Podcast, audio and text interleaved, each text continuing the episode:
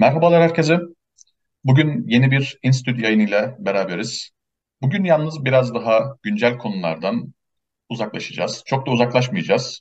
Yakın tarihe gideceğiz. Bölgenin, e, Orta Doğu bölgesinin ve Türkiye'de dahil birçok ülkeyi etkileyen önemli bir e, figüre odaklanacağız. Konumuz Ayetullah Ruhullah Hümeyni ve bunun üzerine yazılan ve Türkçe'ye kazandırılan Mehmet Akif Koç tarafından Türkçe'ye kazandırılan önemli bir e, çalışma e, ve konuğum tabii ki e, bu kitabın tercümanı e, Mehmet Akif Koç. Hoş geldin Mehmet Akif Koç. Merhabalar, hoş bulduk. Haşim nasılsın? Teşekkür ediyorum. Teşekkür ediyorum bu arada tekrar yayınımıza katıldığın için ve bu değerli konu üzerine e, bizimle konuşmayı, tartışmayı kabul ettiğin için. Estağfurullah, rica ederim. Ben teşekkür ederim. Ee, bu konuya, ya bu, bu konu o kadar önemli ki ben şimdi birazdan detayına gireceğim. Yani bu konuya ayrı bir yayın ayırdığın için de sana çok teşekkür ediyorum. Bilhassa bu başlı başına çünkü şey bir konu. Başlı başına önemli ve konuşulması gereken bir konu. Evet, evet. Ee, ben tabii hani biraz daha kitabın içeriğine ve İran devrimine girmeden önce e, biraz böyle senin hani tercüme sırasındaki şeylerini sormak istiyorum, deneyimlerini sormak istiyorum. Yani sonuçta bu kapsamlı bir çalışma ve yani neden bu e, figürü tercih ettin? Sonuçta üzerine önemli bir emek harcanıyor. Ve neden bu kitap? Yani biraz klişemsi bir soru şey oldu soru oldu tabii ki ama e, bence evet. önemli bir e, yine de es, soru. Es, estağfurullah elbette. Şimdi şöyle bu bu bu kitap e, ben bunu doktoraya başladığım dönemde fark etmiştim bu kitap böyle bir kitap olduğunu ve e, böyle bir e, kitabın farklı bir yönü olduğunu yani kendi normal muadillerinden, normal Hümeyni anlatılarından farklı bir yönü olduğunu o dönem fark etmiştim. E, şimdi bu kitabın şeyi şu biraz da bu kitabın özelliği şu. Ya ben bunu fark edince de şöyle oldu. Türkiye'de e, tercüme işi şöyle ilerliyor. E, ya sana bir şey geliyor, bir e, kitap geliyor, kitap önerisi geliyor kendi uzmanlık alanına göre veya değil fark etmez. E, sen de kabul ediyorsun ve devam ediyorsun veya sen bir şey öneriyorsun. Yani bir kitaba gerçekten inanıyorsun bunun önemli olduğuna ve bunun çevrilmesi gerektiğine e, ve şey yapıyorsun e, nedir onun adı? Bunun için bir yayıncı arıyorsun. Bunun için bir e, yayınlayacak uygun bir yayın evi e, aramaya başlıyorsun. Burada maddi şey daha ikinci planda oluyor elbette ön planda değil. Yani öncelik o kitabın böyle bir entelektüel e, merakla ortaya çıkması ve işte bir şekilde okuyucuyla buluşturulması öncelik o oluyor. Şimdi bu kitabı okuyunca ben ikinci e, şekilde hareket ettim biraz. Yani bunun Türkçedeki kitaplardan farklı bir kitap olduğunu ve mutlaka bir şekilde kazandırılması gerektiği düşüncesiyle e, epey bir yayın eviyle görüştüm. İsmi büyük olan çoğu yayın eviyle görüştüm ama bir şekilde olmadı. İnsanlar istemedi, yapmak istemedi vesaire neyse. E, günün sonunda Vadi yayınlarıyla e, o dönem e, teklif etmiştim. Onlar biraz daha alıcı oldular bu fikre, bu şeyi, kitabın yayınlanması projesine. E, şey öyle ortaya çıktı. Yani 2019 dönemiydi ben bu kitabı ilk e, okuyup da bununla ilgili girişimlerde bulunduğum dönem. E, arkasından da işte telifi alındı ve şey e, tercüme süreci başladı. Şimdi bu kitabın özelliği şu, bu kitabın e, niteliği şu. Normalde bizde biyografiler nasıldır? İşte kronolojik bir sıra takip eder değil mi? Yani işte filanca 1902 tarihinde doğdu, ne bileyim işte annesi şuydu, babası buydu, işte şu okullarda okudu, e, veya ne bileyim işte üniversiteyi şurada bitirdi, şu bölümü okudu, sonra işte şu işe girdi falan filan. Kronolojik bir sıra takip eder şeyler, biyografiler genel anlamda. Kronolojik bir sıra, sıra takip ettiği için de biyografi eğer nitelikli de olsa, derinlemesine de olsa sonuçta o kronoloji üzerinden devam eder ve bir kişinin etrafında şeyi anlatır. E, bütün bir süreci, bütün bir hikayeyi bir kişinin etrafında anlatır. Şimdi bu bu tür e, biyografilerin avantajları var, dezavantajları var okuyucu açısından veya şey açısından, genel entelektüel kamuoyu açısından. Şimdi bu elbette şey klasik bizim hepimizin bildiği biyograficilik. Fakat bir de bunun ötesinde son dönemde biraz daha yaygınlaşan e, entelektüel fikri biyografi geleneği var. Yani bunun çok fazla bir örneği açıkçası yok Türkçe'de. Mesela bir tanesi bu Ali Rahneman'ın Ali Şeriati biyografisiydi. Ben onu e, şeriatı ile ilgili okuma soran arkadaşlara da sık sık tavsiye ediyorum. E, orada mesela derinlemesine şeriatı ortaya çıkaran e, siyasi ve toplumsal şartlardan başlıyor. Ali Şeriati'nin fikri yönlerine, onun e, fikirlerinin e, içindeki zikzaklara, ne bileyim, o etkilendiği kişilere e, veya işte etkilediği şeylere, çevrelere vesaire varana kadar daha fikirleri temelli bir biyografi. Şimdi bizde çok yaygın olan bir şey değil. Bunu zannedersem birkaç sene önce basmışlardı o biyografiyi. Ali Şeriat'i biyografisini Ali Rahmi. Şimdi onu gördükten sonra biraz da biz kitabın ismini e, Türkçeleştirirken de oradan biraz faydalandım doğrusu. Normalde kitabın orijinal ismi e, Cambridge University Press'ti şey yayıncısı. E, orijinal ismi Humani'a Critical Introduction idi. Ama tabii böyle bir başlık Türkçe'de çok büyük bir anlam ifade etmeyeceği için okuyucu kitabı eline aldığı zaman veya işte internet satış sitesinde gördüğünde biz kitabı şey olarak e, çevirdik. Yani başlığı biraz değiştirdik. E, Ayetullah Humeyni politik ve entelektüel biyografi e, olarak çevirdik. E, bunu yaparken de şeyi vurgulamak istedik. Yani kitabın e, daha ziyade Hümeyni'nin fikirlerine ve onun ekseninde oluşan bir sürece e, atıf yaptığını vurgulamak için biraz da bu şeyi kullandık. Bu bahsi kullandık. Şimdi kitap biraz karmaşık bir kitap. E, karmaşık derken de şeyim şu tematik bir kitap. Temalar üzerinden giden e, belli parametreler üzerinden ilerleyen bir kitap. Mesela bir bölümde Hümeyni'nin e, Batı ilişkisini ele alıyor. Yani münhasıran e, başından itibaren, gençliğinden itibaren Batı'yı nasıl algıladığını, Amerika'yı ve Batı'yı nasıl gördüğünü ve kendi düşünce sisteminde bunun ne anlam ifade ettiğine odaklanıyor. Bir bölümde mesela Hümeyni'nin kadın meselesiyle ilişkisi, işte feminist hareketler, kadın hakları vesaire bununla ilişkisi üzerinden Şah döneminde ve devrim sonrasında kadınların haklarına odaklanarak biraz da ve Hümeyni'nin bu meseleyi hem politik hem dini düzende çünkü nihayetinde Hümeyni sadece bir politik figür değil aynı zamanda dini bir figür e, içtihat eden e, bir fıkıh otoritesi aynı zamanda. Yani tek başına bir devlet e, adamı olarak aldığımız zaman bir sürü şey eksik kalıyor. Dolayısıyla bu fıkıh e, literatürü içerisinde, Şii fıkıh içerisinde, Hümeyni'nin fıkıh içerisinde tırnak içinde şeyi nasıl ele alınıyor? Kadın hakları vesaire nasıl ele, ele alınıyor? Nikah, miras vesaire bu meseleler nasıl ele alınıyor? Bir bölüm buna odaklanıyor. Mesela bir bölüm Salman Seyyid'in bölümü şey Pakistanlı profesör.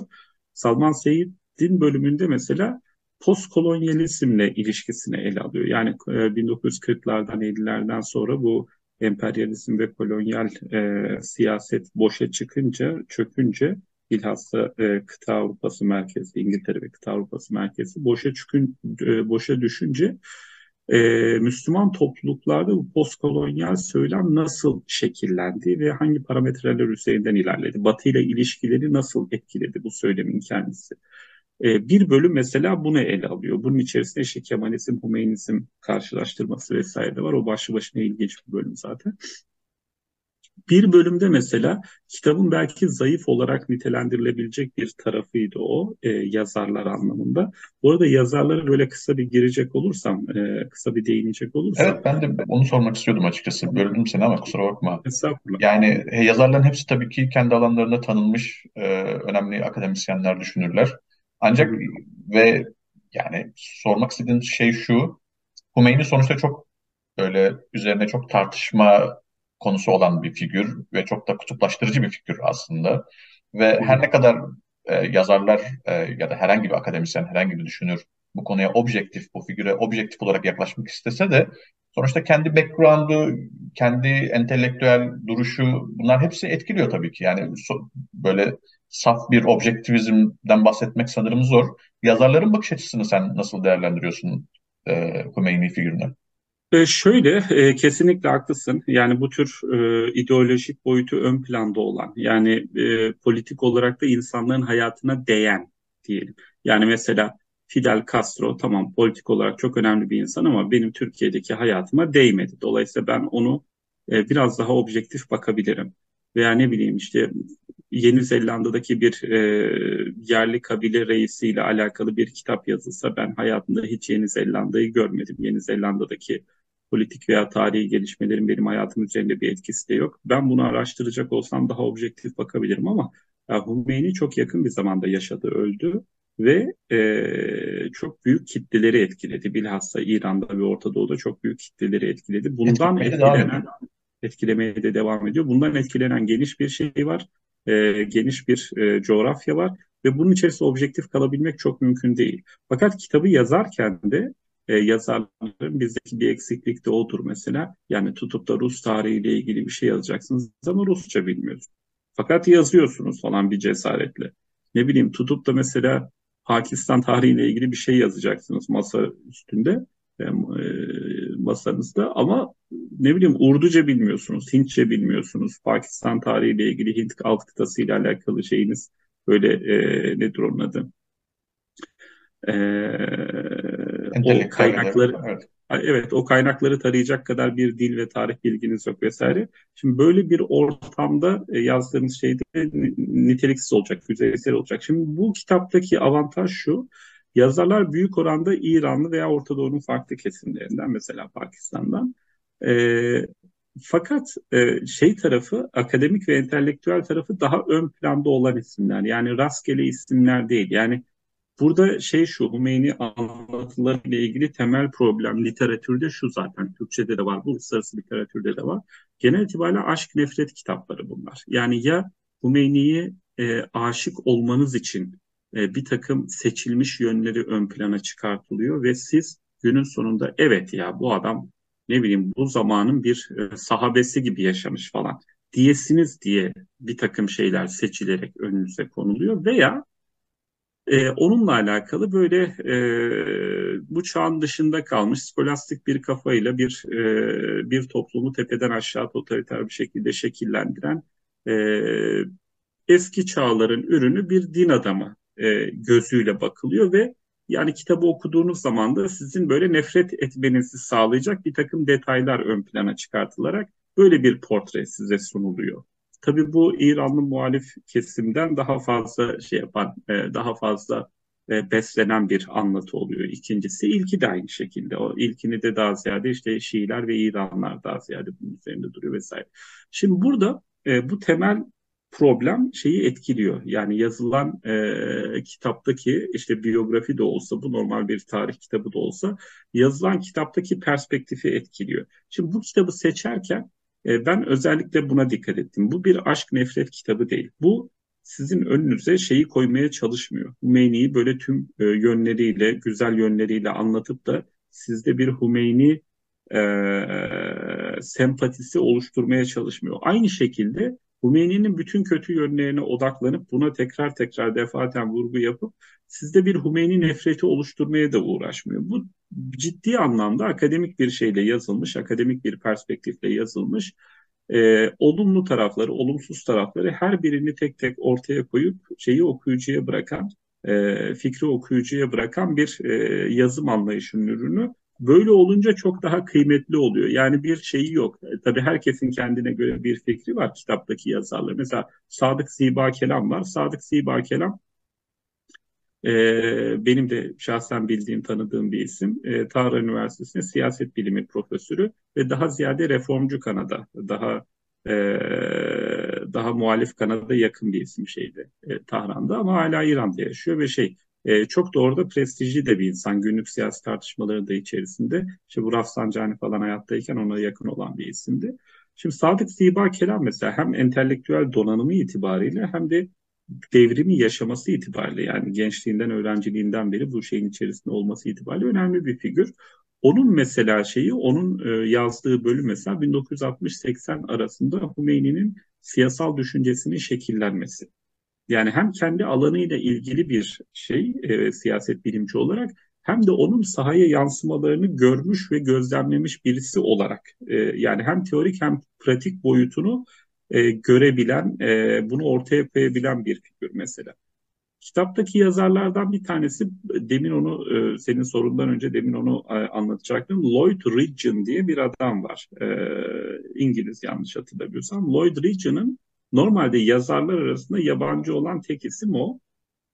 Ee, yazarlara bakınca da e, herhangi bir okuyucu kitabı eline alınca onu mesela zayıf halka gibi görebilir. Yani işte herkes Farsça biliyor, herkes şey İslam fıkhını, İslam tarihini vesaire biliyor. İşte Lloyd Ridgeon diye bir yabancı adam var yazarlar arasında falan.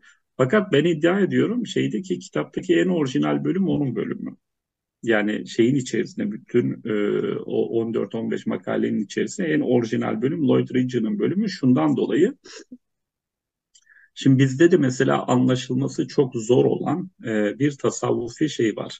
Tasavvufi bir e, kavramsal çerçeve var. E, bu Esfare Erba diyor Molla Sadralar işte daha önce Muhyiddin İbni Arabiler'de bizim tasavvuf geleneğinde de çok yeri olan dört yolculuk, e, insanın dört yolculuğu, insanı kamilin dört yolculuğu. Yani işte bu seyriyle Allah, seyir fillah, seyir billah vesaire. E, işte bu halk arasında haklı olmak, işte hakta haklı olmak vesaire böyle çevirebiliriz. Şimdi şeyde bu Esfare Erba'nın içerisinde yani bunu uzun bir anlatıyor makalede. Hümeyni'nin tasavvufi yönüyle, tasavvuf ve irfan yönüyle Hümeyni aynı zamanda bir tasavvuf insanı. Yani sadece bir din adamı, sadece bir fıkıhçı değil, aynı zamanda bir tasavvuf insanı, bir arif yani tırnak içerisinde irfanla uğraşmış, o geleneğe ciddi varisçi olmuş bir insan. Şiirlerinde de bunun izlerini görürüz. Yani bu arada Hümeyni'nin ciddi bir divanı var, var mesela. Yani Farsça şiirlerden, Arapçalar da var içinde oluşan ciddi bir divanı var. Türkçe'ye de çevrilmişti. Böyle hacimli de bir kitap. Mesih Nefesli Aşk diye çevrilmişti. E, mesela o şiirlerini de o tasavvufi irfani yönü görmek çok mümkün. Çok e, bakılınca dikkatle görülür. E, orada mesela Lloyd Ridge'nin e, bu çerçeveyi çizdikten sonra söylediği enteresan bir şey var. Diyor ki hakta hakla birlikte olup insanlar arasına dönüldüğü zaman dördüncü aşaması yani yolculuğun insani kamil aşamasının dördüncü şeyinde e, dördüncü ayağında diyor insanlar arasına halk arasına dönülürken diyor nübüvvetten bir cüz kesbeder diyor insanı kamil. Nübüvvetten bir cüz kesbetmek biraz da şu demek e, nebevi bir peygamberane bir şey, e, peygamberane bir teşrii yetkisine sahip olur, bir otoriteye, bir yetkiye sahip olur döndüğü zaman. Bu şu açıdan önemli. E, hani bizim kafamızda hep şey vardır ya böyle biraz e, üzerinde düşündüysek. Yani işte Hümeyni mesela kitapta fotoğraflar da var. İşte torunlarıyla fotoğrafları var. Bir güzel sakallı işte beyaz aksakallı bir dede işte torunlarını seviyor. Ne bileyim mutfağa giriyor işte eşine yardım ediyor. E, basit bir evde yaşıyor işte şey e, son derece sade bir hayatı var vesaire. Şimdi bu şeyin içerisinde 1986-87'de hapishanelerde binlerce insanın kurşuna dizdirmesini anlayamıyoruz mesela. Değil mi? İşte bu e, halkın evet, mücahitleri dedikleri yapı e, işte şeyde bu hatta Ayetullah Muntazeri ile e, arasının bozulması ve Muntazeri'nin şeyden tasfiye edilmesi, sistemden tasfiye edilmesiyle sonuçlanan süreç. Orada mesela e, yakalanmış, yargılanmış ve hüküm giymiş. E, çoğu işte müebbet veya işte 20 yıl 30 yıl neyse yatacak olan halkı mücahitleri militanlarının örgütün, bunlar silahlı bir örgüt elbette rejim karşıtı. Yani devrimi beraber yapmışlardı, devrimi omuz vermişlerdi ama sonradan işte İslam Cumhuriyeti kurumsallaşırken bunlar da daha silaha başvurarak şeyden e, hattan çıktılar, farklı bir yere vardılar. E, devrim e, halkı mücahitleri militanlarının binlercesini İran-Irak savaşı devam ederken bunlar Saddam tarafında İran'a karşı da savaştı bir kısmı. Şimdi buna öfkeleniyor e, rejim, İslam Cumhuriyeti rejimi ve e, Hümeyni'nin fetvasıyla, emriyle binlerce e, halkın mücahidi militanı kurşuna diziliyor. Bir iki gece içerisinde. Şimdi normalde bunun huk hukuki olarak, hukuki olarak herhangi bir şey yok. Herhangi bir karşılığı yok. Savunulacak, meşru olacak herhangi bir tarafı yok. Şimdi mesela bu olayı veya ne bileyim İran-Irak savaşındaki kanlı sahneleri ne bileyim 8 yıl sürdü savaş. Yani işte bir kısmı İran topraklarında cereyan etti. Sonra karşı taarruz oldu İran tarafının ve şeye kadar girdiler. İşte Basra'dan ilerlediler vesaire Irak toprakları içerisinde. Ve yüz binlerce kişinin öldüğü bir kanlı savaş oldu değil mi İran-Irak savaşı? Şimdi mesela böyle bir derviş tabiatlı bir adam, böyle bir kalender bir adam baktığınız zaman dışarıdan böyle bir kanlı savaşı veya böyle bir kanlı e, öldürme, infaz emrini hapishanelerde nasıl verebiliyor mesela? Düşündüğümüz zaman yani bu dervişlikle, bu şeyle, bu kalenderilikle şey birbiriyle çok uyuşmuyor gibi aslında. Fakat Ridge'nin makalesi bende öyle bir pencere açtı düşününce. Orada diyor ki dördüncü aşamada insanlar arasına dönerken diyor insan kamil şeyde nübüvvetten bir cüz kesbeder diyor. İşte peygamberde de vardır bu işte bu Beni Kureysa kabilesiyle alakalı Yahudi kabilesi Medine'de işte şeyde e, o anlaşmayı bozduklarından dolayı bunlar şey oluyor. İşte erkekleri öldürülüyor değil mi? Yani böyle bir şey var. Böyle bir e, yüzlerce evet. erkek e, öldürüldüğü bir dönem var. Şimdi ben onu ona benzetiyorum biraz öyle bir paralellik kuruyorum. Ve şey e, o nübüvvetten bir cüz kesbeder derken bunun altı biraz böyle doluyor. Yani insanların hayatları üzerinde de insanların hayatları ve ölümleri üzerinde de size bir otorite verir şey. Bu insanı kamil olmak. Yani e, bu yetkeniz varsa dini olarak veya işte şey olarak e, e, insanlar nazarında insanı kamil olduğunuz kabul ediliyorsa, görülüyorsa o zaman bunun daha farklı bir şeyi var. Siz daha farklı bir otorite elde etmiş oluyorsunuz ve o otoriteyle davranabiliyorsunuz insanlara. Mesela o makale Lloyd Ridge'nin makalesi e, demin derken onu e, şeyde hakikaten inanarak ve düşünerek söylüyorum bunu. Kitaptaki en enteresan makalelerden bir tanesi o anlamda. Ağır bir metin, teknik bir metin biraz ama çıkarımları itibariyle e, böyle farklı bir pencere açabiliyor bizde. Çünkü biz şeyi anlamaya uğraşıyoruz. Yani bu insan e, yaşarken ve ölürken, hayattayken, devrimden önce ve devrimden sonra neyi şekillendirdi fikir dünyasını? Neyin üzerinden giderek e, mesela velayeti fakihi ortaya koydu? Kendini nasıl bir pozisyonda görüyor? Şii gelenek içerisinde, usulü gelenek içerisinde kendini nasıl bir noktada görüyor? Kendinde nasıl bir otorite görebiliyor ki e, bir devletin başına geçip yani bütün toplumun, ulusun veya işte ümmetin tırnak içinde kaderi üzerinde e, kendinde nasıl bir hak görebiliyor? Kendini kimin temsilcisi olarak, kendini kimin e, varisi olarak görüyor ki bunları mesela bu kadar rahat söyleyebiliyor, konuşabiliyor vesaire. Bunları anlarsak, yani bunun nasıl gerçekleştiğini anlarsak, şu anki İran dış politikasını, İran'daki yapıyı ve bunun nereye doğru evrileceğini de az çok düşünebiliriz, az çok analiz edebiliriz. Ama bunu anlamadığımız zaman iş hepten karışır. Çünkü bu velayet fakih meselesi Hümeyni ile olup bitmedi. Ondan sonra da işte Amani ile birlikte de devam ediyor. Ve bundan sonra da devam edecek muhtemelen. Yani öngörülebilir bir gelecekte. Dolayısıyla biz bunu anlamak durumundayız. Bunu anlamadan yapacağımız bütün analizler günün sonunda çöp olmaya mahkum çünkü şey yok, bir altyapısı yok, bir somut dayandığı zemin yok. Yani insanı tanımıyoruz biz. Birisinden bahsediyoruz ama adamı tanımıyoruz. Yani adam ne düşünmüş, ne yapmış, neyi niye yapmış bunu bilmeden bununla alakalı herhangi bir yorum yapmak zaten anlamsız olacağı gibi herhangi bir öngörüde bir projeksiyondan da bulunamayız ilerleyen döneme dair. Yani kendilerinin nerede gördüklerini, neyin temsilcisi olduklarını anlamadan e, yapacağımız yorumlar da ayağı yere basmayacak günün sonunda. Yani ne Suriye'de ne yapmaya çalıştıklarını anlayacağız, ne Irak'ta, ne Lübnan'da, ne Filistin'de. Dolayısıyla biz önce meseleyi anlamak durumundayız. Bu şahsı, bu kişiyi anlamak durumundayız. İşin bir diğer tarafı da şu, işin enteresan bir boyutu da şu. Yani bu adam ne bileyim Guatemala'da, Honduras'ta bir şey lideri değil.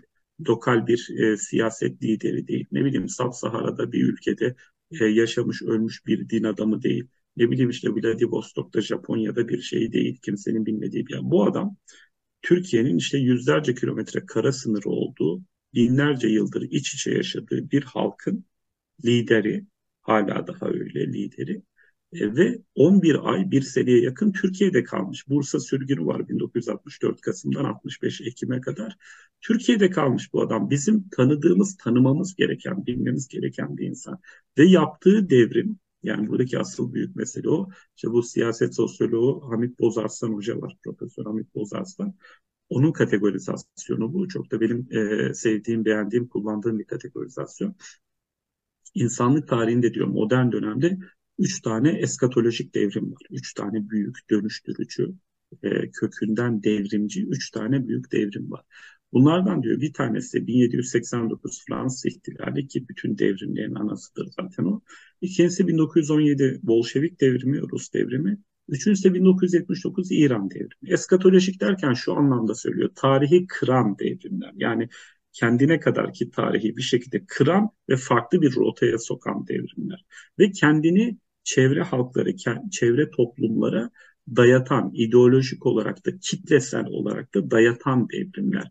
Ve tepeden inme veya işte e, bir elitin, bir elit grubun yaptığı şeyden ziyade halk hareketleri şeklinde e, Fransız devriminde biraz daha farklı bir şey var. Halk hareketleri şeklinde örgütlenen ve toplumun çok büyük kesimlerini içine alan devrimler bunlar. Bu yönüyle daha kurumsallaşabilmiş, daha kitleselleşebilmiş ve kendini çevre topluluklara da yani uluslararası e, anlamda da kendini dayatan ve bir şekilde e, kendi yolundan gidilmesini e, önerebilen ve bunun altını doldurabilen devrimler. Hakikaten de 1789 Fransız devrimiyle bütün milliyetçilikler çağı, bütün sekülerlik çağı o zaman başlıyor. Yani Fransız devrimi olmadan, Fransız devriminin getirdiği şeyi anlamadan biz ne Arap milliyetçiliğini anlayabiliriz, ne Türk milliyetçiliğini, modern dönemdeki yansımalarını, ne Rus milliyetçiliğini, ne Alman milliyetçiliğini. Bu bununla başladı çünkü. 1789'da başladı. Veya işte 1917 Rus devrimini anlamadan, Bolşevik devrimini anlamadan biz ne bileyim ne Lenin'in anti-emperyalizm diskurunu anlayabiliriz, ne Soğuk Savaş'ın niye ortaya çıktığını anlayabiliriz, ne Doğu ile Batı'nın niye karşı karşıya geldiğini, Üçüncü Dünya'nın vesaire ortaya çıktığını anlayabiliriz. Ne de işte emek sermaye ilişkilerinin nereden geldiğini, nereye doğru gideceğini anlayabiliriz. Bu o kadar dönüştürücü bir şey ki sosyal demokrasi dediğimiz şey daha devletin şeyin içerisinde olduğu, sistemin içerisinde olduğu ve halkı işte çalışanları bir şekilde desteklediği bu sosyal demokrasi dediğimiz sistem işte 1917 devriminin bir çıktısı aslında. Yani uzun dönemli bir çıktısı yani doğrudan sosyalist bir düzene geçilmiyor ama nihayetinde kamu planlamasının olduğu işte şeyin ezdirilmediği e, yani bu işte Adam Smith'in kurguladığı haliyle işte bu bırakınız yapsınlar bırakınız geçsinler şeyin olmadığı e, piyasa şartlarının herkesi böyle Devletin daha müdahaleci, korumacı. Evet, devletin daha korumacı olduğu ve bir takım kesimleri, dezavantajlı kesimleri koruduğu vesaire. Şimdi bu fikriyat, bu şeyler, bu politikalar 1917 devriminin ürünü. Yani doğrudan sosyalist olması gerekmiyor. Doğrudan sosyalist olan ve devrim yapılan da dünya kadar ülke var. Yani Çin'den Küba'ya kadar, işte Kara Afrika ülkelerinden işte Macaristan'a, Çekoslovakya'ya kadar da dünya kadar ülke var. O da ayrı bir e, aslında yani. Yani bölüyorum tekrar özür dilerim de yani devrimler bir düşüncenin siyasi projeye dönüşmesi ve uygulanabilirliğini ispatlaması oluyor aynı zamanda. Yani Kesin, Fransız kesinlikle ihtilalinden önce de belki biraz e, yani milliyetçiliğin tabii ki şeyi var. Yani tamamen bir anda böyle böyle Mısır patlağı gibi şey yapmış değil ya da işte e, aynı şekilde 1917 devrimden önce de tabii ki hani sosyalizm var. Ee, İran devriminden önce de hani İslamcılık var ama bu devrimler bu fikirlerin e, uygulanabilir, ispat şey yapılabilir, ne denir, hayata geçirilebilir olduğunu gösteren çok çarpıcı e, örnekler, Kesinlikle olaylar olması öyle. nedeniyle değil mi? Ke- kesinlikle öyle. Yani mesela bu İran bahsinde özellikle yani ufak ufak kitaptan devrime doğru da geçelim istersen. Şimdi İran bahsinde şeyi e, Mesela bütün hikayeyi şeyler bu modern dönem düşünce tarihini inceleyenler e, kabaca Cemalettin Afgani ile başlatıyorlar. İşte ondan önce Seyit Ahmet Han Pakistan'da. E, fakat daha ziyade bunu uluslararasılaştıran Cemalettin Afgani 1870'ler, 80'ler, 1890'lar. Cemalettin Afgani ile birlikte bir şey başlıyor. İslam dünyasında bu şark toplumlarında bu emperyalizmin e, ve sömürgeciliğin, kolonyalizmin e, yenilmesi gereken bir olgu olduğu ve İslam toplumlarının bu geri kalmışlıklarını bir şekilde Batı ile bu emperyalizmle hesaplaşarak yani ama yumuşak ama sert hesaplaşarak aşması gerektiğine dönük bir şey. E, bir çığır başlattı Cemalettin Afgani. Yani bu İran Afganistan arasında bir yerde doğdu. Afganistan'da da çok etkiliydi, İran'da da çok etkiliydi. Asıl etkisi Mısır'da.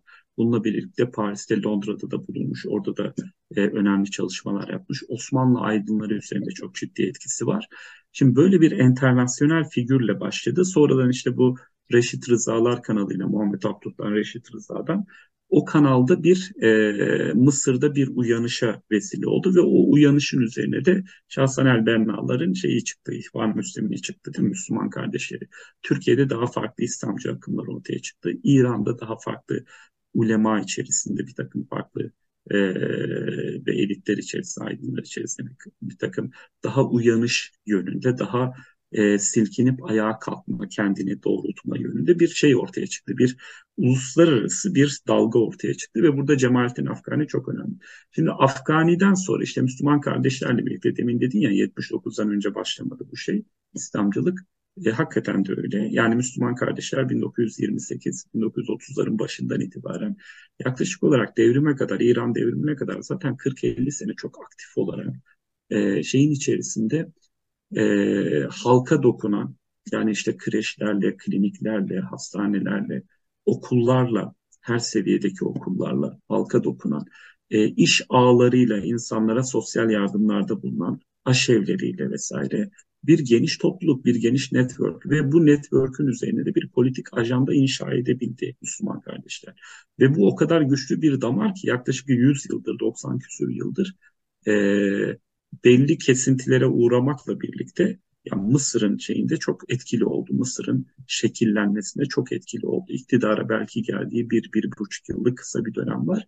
Ama şeyin içerisinde e, Mısır siyasetinin şekillenmesinde, Ürdün'de siyasetin şekillenmesinde, Filistin'de Hamas kanalıyla mesela, Suriye'de Suriye Sünnilerinin şeyle ilişkilerinde, e, rejimle, Baas rejimiyle ilişkilerinde, keza Irak'taki Sünni siyasal İslamcılarda, Suudi Arabistan'da, Yemen'de, Körfez'deki ülkelerde çok etkili oldu.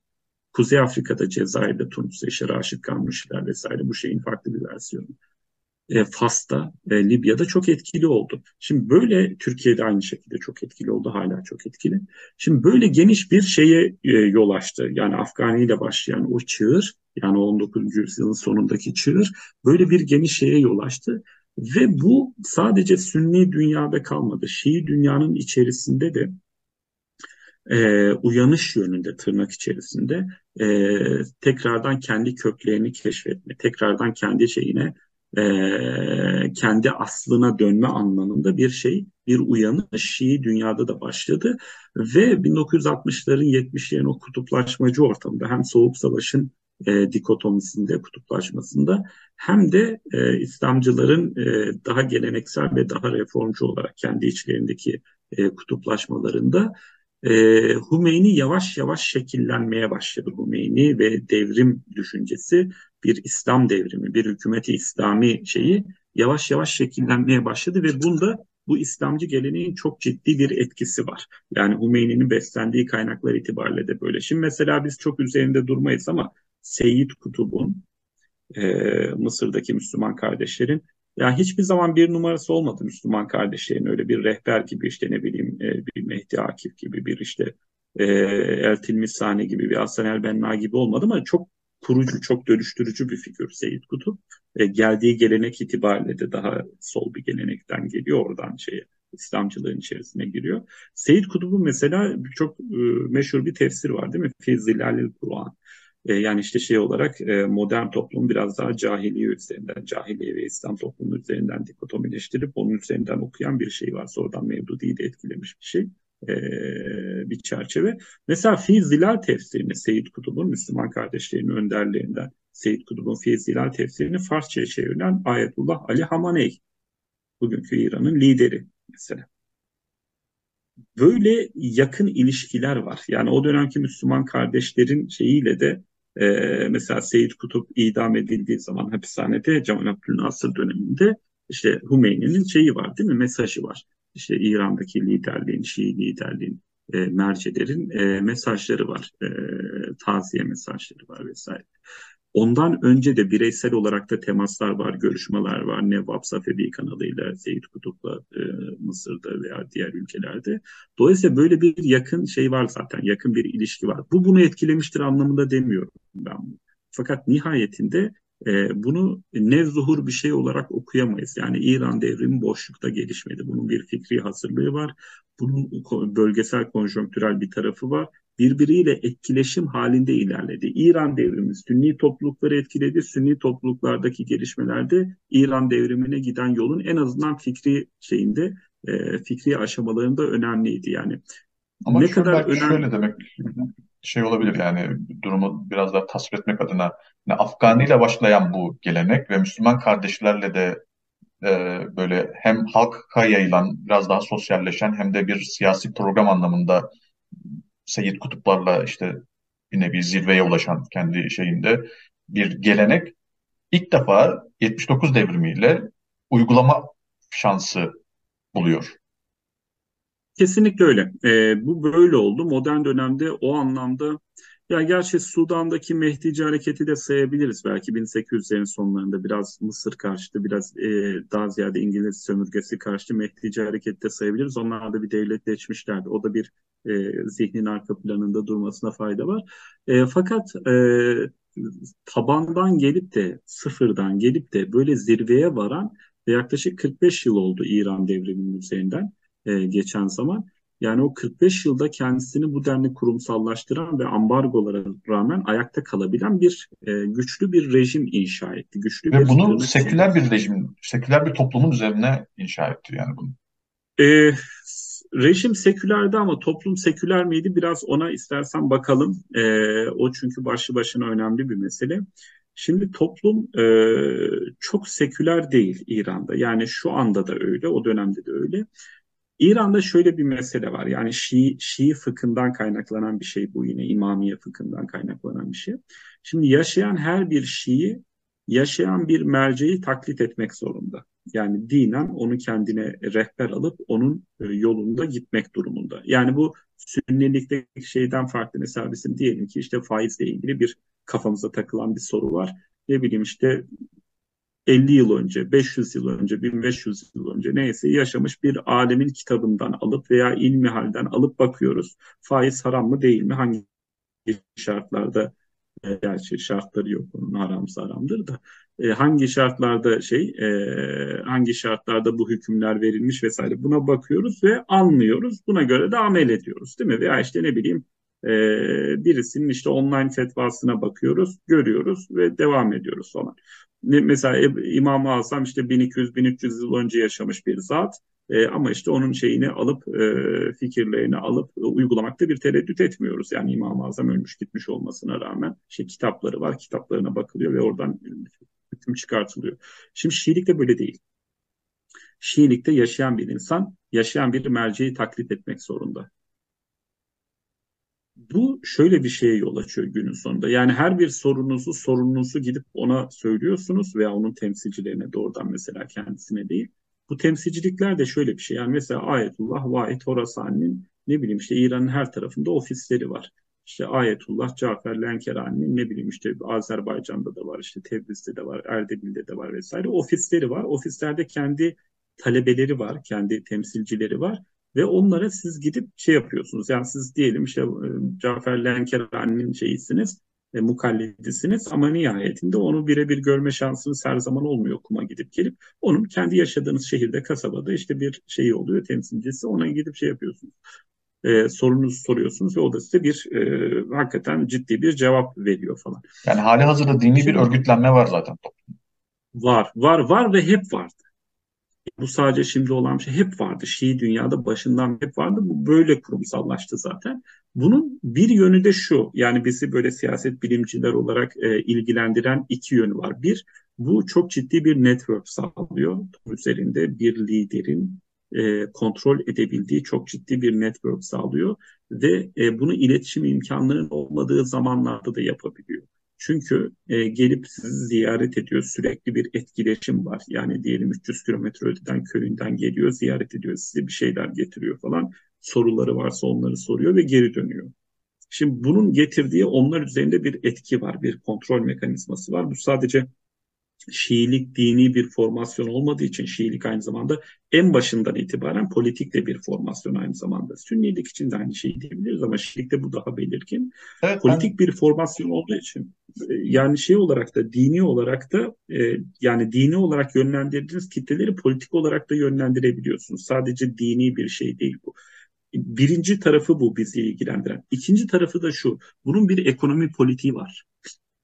Yani ulema üzerinde ulemanın bağımsız olmasının sünni dünyadan farklı olarak Şii dünyada ulemanın bağımsız olmasının devletten bağımsız, otoriteden bağımsız, politik otoriteden bağımsız olmasının en büyük şeyi e, bu ekonomi politik tarafı işin. Yani mesela e, herkes çiftçi değil, herkes kunduracı değil. Yani bu mukallitler içerisinde herkes ne bileyim fabrikada işçi değil. Yani bunların içerisinde büyük iş adamları var, büyük holdingler var işte bazıların büyük pazarın Tahran'daki büyük esnafı var, iş adamları vesaireler var. ve bunların çok ciddi humusları, zekatları var. Bununla yani bunu götürüyorsun, e, kimi taklit ediyorsan, kimi mukallidiysen, kimin mercesine tabiysen götürüp o merceğe veriyorsun ve bu inanılmaz bir e, yekün oluşturuyor. Yani milyar dolarlık vakıflar ortaya çıkıyor ve bunların ciddi bir politik ekonomisi var. Bilhassa Irak'ta, bilhassa Lübnan'da, bilhassa e, İran'da. Yani bunu görmeden şeyi anlayamayız biz. Bu işin dini ve politik motivasyon boyutunu anlay anlayamayız. Yani bu iki yönlü bir kontrol sağlıyor şeye, ulemaya, din adamına, Şii'nin. Bir, kendi mukallidi üzerinde hem dini hem ekonomik hem politik bir kontrolü var. İki, devletle ilişkilerinde, otoriteyle mesela Pehlevi döneminde Şah'la ilişkilerinde Şah'a tırnak içerisinde posta koyabiliyor. Şah'ı ciddiye almayabiliyor. Sen de kimsin diyebiliyor. Çünkü o ona muhtaç değil. Onun şeyini devamlılığını o sağlamıyor. Havzanın devamlılığını gelen işte zekat ve humus gelirleri sağlıyor kumdaki havzanın medreseleri. Dolayısıyla devlete bağlı değilsiniz. Türkiye'deki gibi Diyanet İşleri üzerinden en ufak köylere, mezralara kadar e, örgütlenebildiğiniz bir yapı yok. Yani Diyanet İşleri içerisinde bir alim yetişmesi mümkün mü? Yani tırnak içinde bir e, ilmiyle maruf bir adamın yetişmesi mümkün mü? Yani bu sistemin içerisinde bağımsız olarak söylüyorum. Yani şeyden, devletten, toplumdan bağımsız bir figürün yetişmesi mümkün değil. Yani zaten o sistemin içerisindesin, o çarkın içerisindesin. Sana ne hutbe gelirse onu okuyorsun. Onun dışında kendi fikrini söyleyebileceğin bir tek e, vaaz kürsüsü var. Orada da işte telefonlar var. Çekiyorlar, atıyorlar seni Twitter'a şey oluyorsun. E, nedir onun adı? İyi veya kötü meşhur oluyorsun. Ertesi gün işini kaybetme şeyin var. Şiilik de böyle değil. Bu biraz yani şey de, bir şey böyle, değil mi? Batı, Batı Roma'da biraz daha özür diliyorum çok böyle şey yaptım ama direkt belki buranın şeyi Hiç problem yok. Batı Roma'da hani dini otorite biraz daha şeyin üzerinde e, bir hakimiyet sağlayabilirken mesela Doğu Roma'da her zaman e, yani Doğu Roma dediğimiz yine işte Bizans Bizans'ta e, siyasi kontrolün altında siyasi figürün, siyasi otoritenin altında oldu her zaman dini e, Kesin, ke, kesinlikle şeyler. öyle oldu ve, devam ve bu neye yol açtı? Ve bu neye yol açtı? Yani o Bizans geleneği bir Moskova'da e, Ruslarda e, Rus kilisesinin, Rus Ortodoks kilisesinin doğrudan devlet kontrolünde olmasına yol açtı. Bilhassa Çarlık döneminde. E, bunlar biliyorsun şeyde 980-990'larda şey oldular. Hristiyanlığı ilk kabul ettiler Kırım tarafında. E, sonradan işte yukarıya doğru Ruslar çıktıkça şeye e, Moskova Knezliği büyüyüp de imparatorluk haline geldikçe kiliseyi onlar sahiplendi ve yavaş yavaş Bizans'taki İstanbul kiliseden bağımsızlaştılar. Fener'deki kiliseden işte Osmanlı hakimiyetiyle birlikte o kilise de kendi rolünü kaybetti. Fakat çarın altında konumlandı.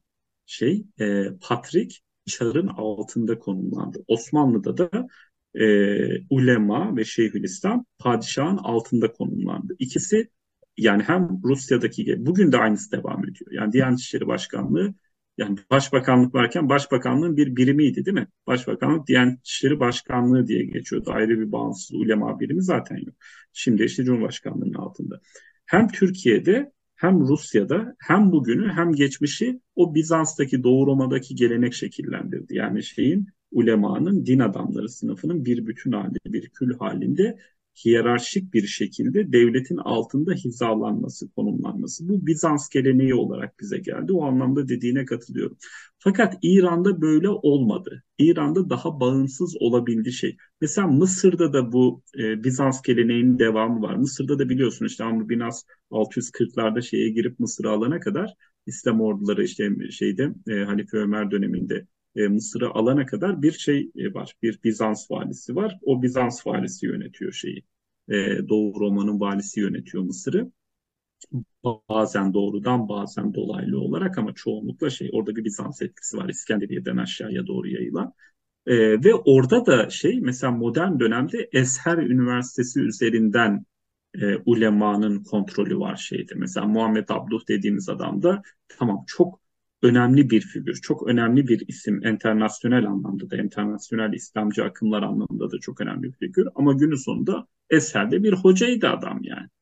Fatimiler tarafından değil mi kuruluyor? Tabii Fatimilerin kurduğu bir şey. Tabii o Fatimilerin kurduğu yapı sonradan e, çok fazla değişime dönüşüme uğradı ayrı ama yani Yok yine siyasi normal, otorite tarafından. Normalde tabii Nizari İsmail'i bir şeydi, dahi mektebiydi yani aslında eser ilk kuruluş itibariyle Şiiliği Nizari İsmaili kolunun bir şeyiydi Fatımiler içerisinde. Ama sonradan tabii işte Selahattin'le birlikte işte ar- arkasından işte şeyler e, Türk valiler, Memlüklerle birlikte o Sünnileşti. Farklı bir kanala kaydı eserin şeyi. Şu an tamamen zaten Sünni. Ama o Mısır'daki gelenek de yani birebir Osmanlı'dakinin aynısı olmasa da ona çok benzer bir gelenek. Yani devletin altında konumlanmış. Padişahın, şahın, hidivin neyse kralın altında konumlanmış bir şey. Ulema. Şiilikte böyle olmadı. Şiilikte daha farklı bir e, rota istedi. Şöyle oldu. Şiilik zaten yani Kerbela'dan sonra şeyin dışında kaldığı için 680'den sonra tamamen e, toplumun periferisine itildiği için bunlar zaten şeyde e, toplumun merkezlerinde kalamayacak kadar şeytanlaştırıldı Şii topluluklar. Yani en başlarında peygamberin torunu var İmam Hüseyin. Peygamberin torununu öldürdükten sonra diğer torunların işte kadınları vesaire e, esir edip Şam'a getirdikten sonra ki şu an Şam'da e, Seyyide Zeynep Türbesi diyorlar ya o da işte şeyin kardeşi İmam Hüseyin'in kardeşi e, Zeynep. Peygamberin torunu yine. Ee, hani Şii savaşçılar orayı korumak için gidiyorlarmış işte bilmem işte bu ıı, tekfiri teröristler diyorlar ya işte onlar saldırmasın diye koruyorlarmış falan filan. Yani bunun üzerinden bütün Suriye işgalini meşrulaştırıyor şey İranlar ve Şiiler. Şimdi orada da mesela şey var e, Şiilerin 680'den itibaren toplumun periferisine kaçtıkları bir dönem var. İşte Kafkaslara kaçıyorlar, Horasan'a kaçıyorlar, ne bileyim daha uzak Hint coğrafyasına doğru gidiyorlar vesaire ki hayatta kalabilmek için o işte Anadolu'nun şeylerine geliyorlar, işlerine kadar geliyorlar, Mısır'a kadar gidiyorlar. Şeyde hayatta kalabilmek için e, periferiye kaçtıkları bir dönem var.